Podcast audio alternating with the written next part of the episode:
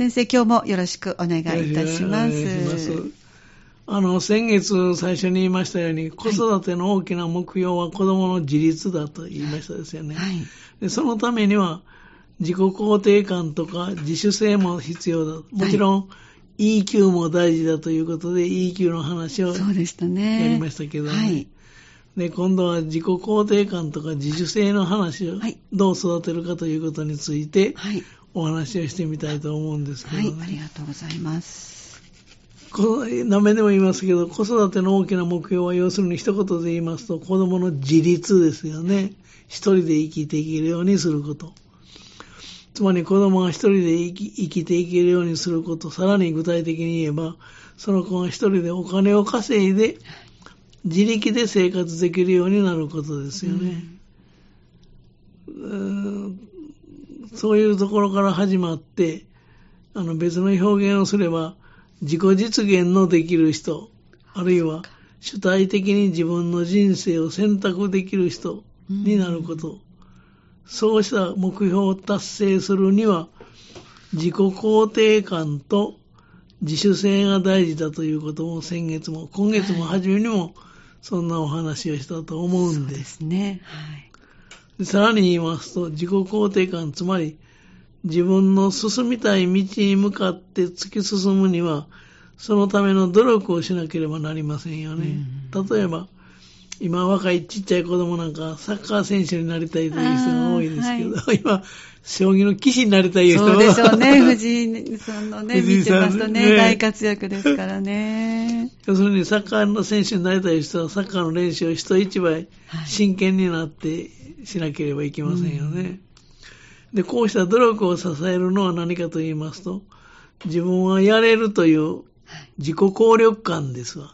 やったらやれるという。はい、この自己効力感というのは、自己肯定感が土台になって、初めて自己効力感が生まれるんですよね。自己肯定感があって、初めて自己効力感も出てくると。こういうことです。はい自分はダメだと思ってるのに、やったらやれるなんて思いませんからね。そうですね。自分が、自己肯定感というのはまた後で説明したいと思いますけれどもね。で、もう一つは、その、人生の岐路に直面したときに、自ら主体的に自分の歩むべき道を選択できるためには、自主性が非常に大事になってきます。うん、必要になってきますよね。はい、で、そこで、この、自主性とは自分の考えを非常に大切にする当たり前のことですけど、これが自主性ですよね。はい、人に惑わされないということですよね。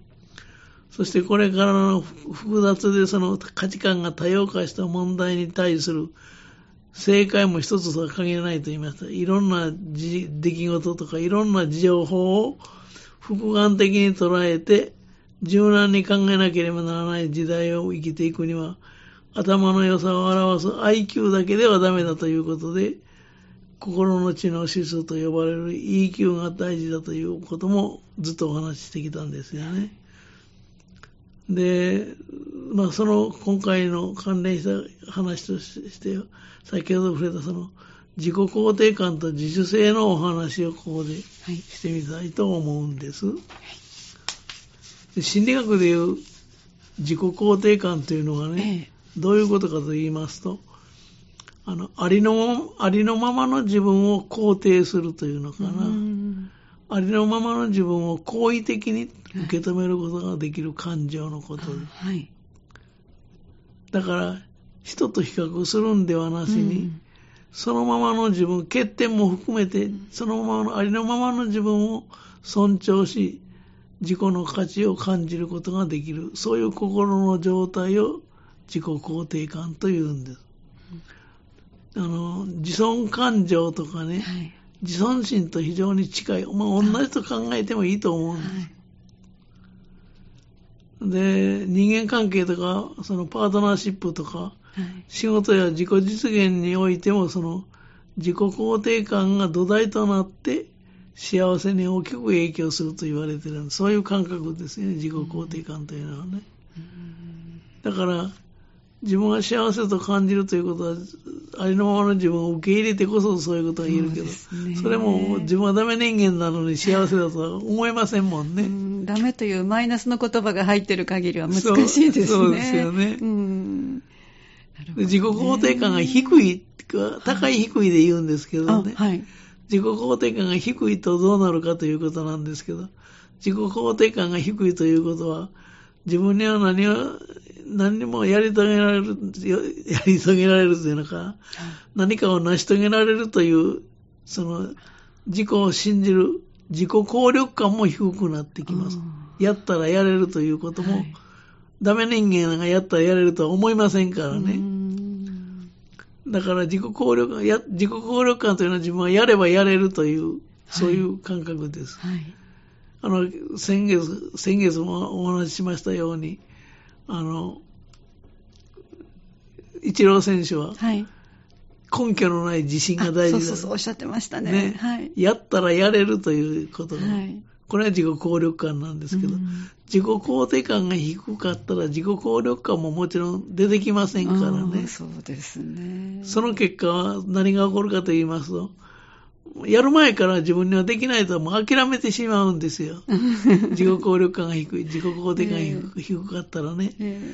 自己肯定感の低下、下がるということは、自分には何もできないとか、自分の価値観を信頼できないといった自己信頼感、つまり自分を信じて行動するエネルギーも出てこなくなってしまう。うん、こういう点がある。だから、自己肯定感というのはある程度高い方がいいわけです。そうですね。これもね、なかなか難しいのでね。はい、日本の子供は自己肯定感が低いと言われるんです。でそれは謙虚さだという人もあるんです。はい、はい、自分はダメなんですということはね。えーえー、でもあの、ヨーロッパとか中国人なんかもそうですけど、我々自己効力感高い、高いんです。自己効力感の自己肯定感がね。はい、だからね、こんな話も聞いたことあります。アメリカでよくあの、アメリカンフットボールというのは有名ですよね。はい、アメリカンフットボールのプロの選手になるという人は、それもやったらやれると思ってるんです。うん、これは大学の4年間続いて君はやってもダメですよ伝えるのが難しいいうくらい、逆に自己肯定感が高い。皆さんが、僕はやれるんだと思ってるから、ね、あの、僕、あなたは無理かもしれませんって認めさせるのが難しいぐらいに。難しいという話も聞いたことあります。そうですか。自己肯定感というのは先ほど自己効力感と関連して話しましたけど、はい、ちょっと違うんですよね。自己効力感というのは、はい、目標を達成するための能力を自らが持っていると認識する。はい、つまり、簡単に言えば自分ならできる、きっとうまくいくと思う、うんうん、こういう認知状態のことを自己効力感というんはい、言うんです。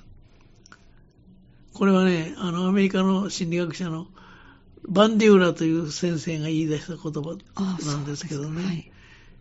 あの、よく自己肯定感と自己効力感の違いをちょっと言いますと、はい、自己肯定感というのはできてもできなくてもありのままの自分を受け入れる。はいえー、それは自己効力感というのはできると自分で信じていること。うん、やったら私はやれると思う、はい。これも非常に大事ですよね。そうですね。でも、方向転換がしにくい自己効力感が高すぎると。さっきの例のように。例のようにね。はい、アメリカ。アメリカフットボールの選手みたい。はい。自分はできる、その能力があるという、確信がある。これは自己効力感が高いわけです。はい、自分は無理だと、その能力がないと思っているのは自己効力感が低い。自己肯定感も高い低いけど、はい、自己効力感も高い低いで測るんです。だから自分で自己効力感というのは大体見当がつくと思うんですよね。高い方が低い方が。そうですね。